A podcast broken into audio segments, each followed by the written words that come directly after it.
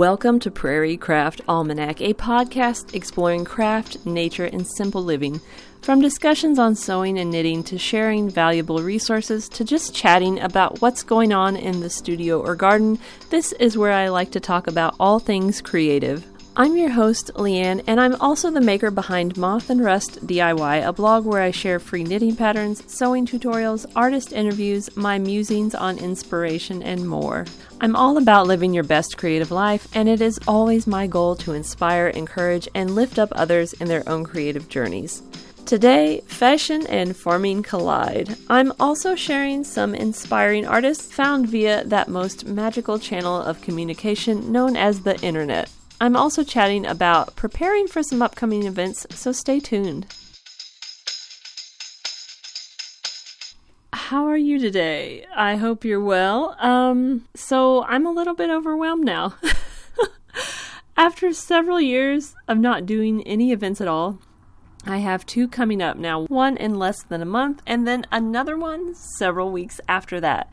They should both be pretty laid back, but it's been so long, and I am perpetually feeling unprepared for everything. So I'm a little nervous, but also excited. Um, I just need to make sure I stay focused. I might be skipping an episode um, in March. I don't know. I'll try to not, but don't be surprised if you don't see me posting anything. I will, of course, always keep you updated on events uh, on Instagram. So if you don't follow me there, you might think about it. But anyway, my main focus right now needs to be art because one event is an art show. And then I also need to be focusing on slow fashion and textiles because, of course, the other is a fashion event. Like I mentioned in the last episode, I have a new punch needle, and since that episode, I have been playing around with it. Uh, a bit. Not as much as I'd like, of course, but it is so much fun and I am loving it more and more. In previous art shows that I've been part of, I usually have done things like painting or drawing, but I really want to incorporate more textile and fiber arts into this show, which, you know, kind of makes sense for me. Also, in case you don't know, I also have kind of an obsession with zines or little mini self published magazines they're basically just homemade booklets uh, that you can print out, and they're a lot of fun. And I've been working on updating and compiling some of my old slow fashion zines that I made a while back. I also have some other ideas uh, for little zines that I'd like to bring to the art show, but I don't know how far I'll get on those, so I don't need to be talking about that yet, I guess. Oh, and of course, there's that other thing. Um, that's going to start happening right now, and that is the garden season. It's still, well, actually, today's pretty warm. Um, I know it's early, but since I do have access to a greenhouse, I can begin starting some of my seeds now. And I haven't yet, um, but I can begin whenever. And it's making me a little bit anxious because I really wanted to start some cool weather crops like spinach and maybe even cabbage to see how they'll do in the spring, but I haven't done any of that yet. So, like I said, I'm feeling a little bit overwhelmed, and um, I know that's only going to intensify as we head into spring and summer. And the other thing that I mentioned in my last episode that I was having a giveaway to celebrate my new logo. The giveaway is now over, the winners have been drawn, the prizes sent, and I just wanted to say I appreciate everyone so much who played along. Also, a number of people have very kindly expressed their love of the new Moth and Rust logo design, and they even said that they might like to have it on a t shirt. And I have actually been looking into that. I'm not 100% sure it's going to happen, but I've been researching a little bit and it is something I might like to do eventually. If I did, I wouldn't be printing these t shirts myself because I'm not really set up for that and I don't want to create a bunch of goods that might not be sold uh, because, as you know, textile and garment waste is already a huge problem, and I don't want to contribute to that, of course. So I would be using a print on demand company if I did this, which would mean that the only products that would actually physically be produced would be the ones that somebody had already purchased and wanted. So um, that's something I'm looking into. And that's also a little overwhelming because I do want to find just the right product and I want them to be printed in the USA, if not entirely sourced from the USA. Anyway, that's probably enough uh, rambling on about me right now. Today, I wanted to share some discoveries of creative people because I don't know if you've noticed, but there are a lot of them out there and they continue to astonish me. While there may be a lot of things about the internet that are less than ideal, it's still wonderful how it can expose you to so many different talented people. I'm amazed at the different creative, innovative things I stumble onto on a daily basis. First up, I want to talk about Sky High Farm Workwear. Sky High Farm, as I understand it, is actually a separate entity from Sky High Farm Workwear. But both the farm itself and the workwear fashion line were founded by artist Dan Colen.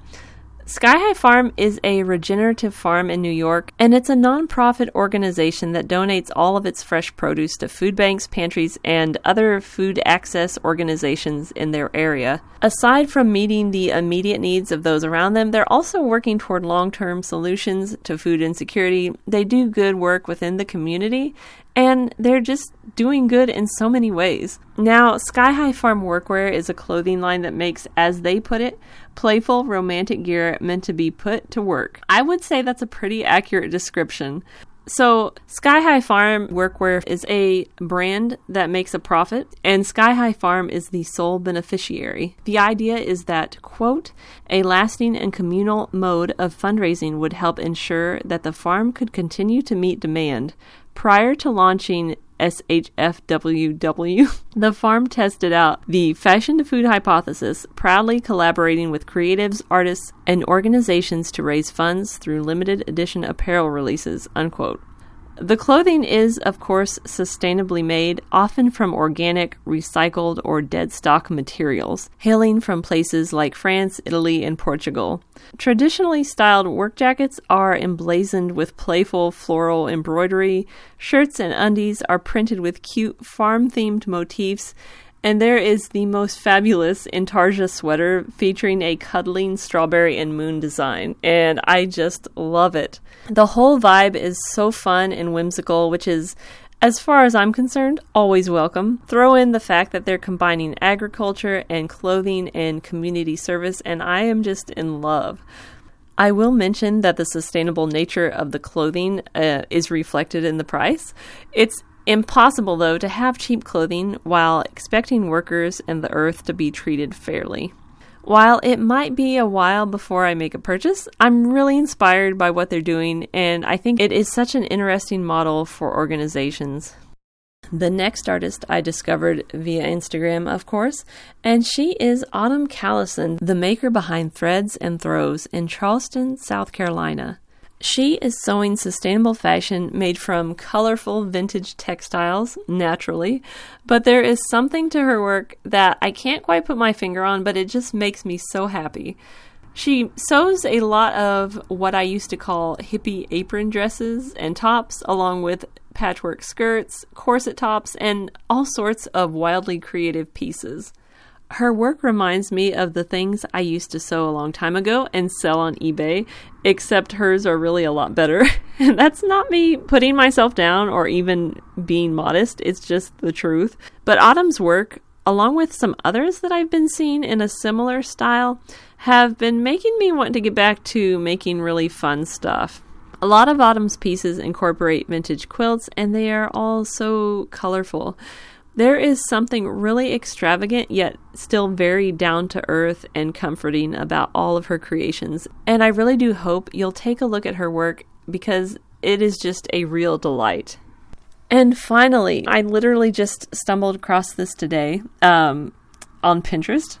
Sofia Guseva, which I may be saying that incorrectly, probably, but she is a Russian artist who creates the most exquisite hand beaded embroidered brooches and she sells them on Etsy and as far as I'm concerned they are just tiny masterpieces. They just have this sort of ethereal beautiful quality and yes, they are whimsical. I can't help it. I love whimsy, you know it. She stitches birds, hearts, stars, flowers, rabbits, snakes just an assortment, and they're all different and just really, really incredible. I truly cannot describe the beauty of these pieces. They are so inspiring. As a side note, I'm also a little shocked at how affordable they are considering the work that's in each piece. So, whether you want to make a purchase or just want to look at some really pretty, nay, gorgeous textile art, follow her on Instagram and check out her Etsy shop, which is called Rosmarin Store. And I'm pretty sure I'm not saying that right at all. But of course, as always, I will link to it in the show notes.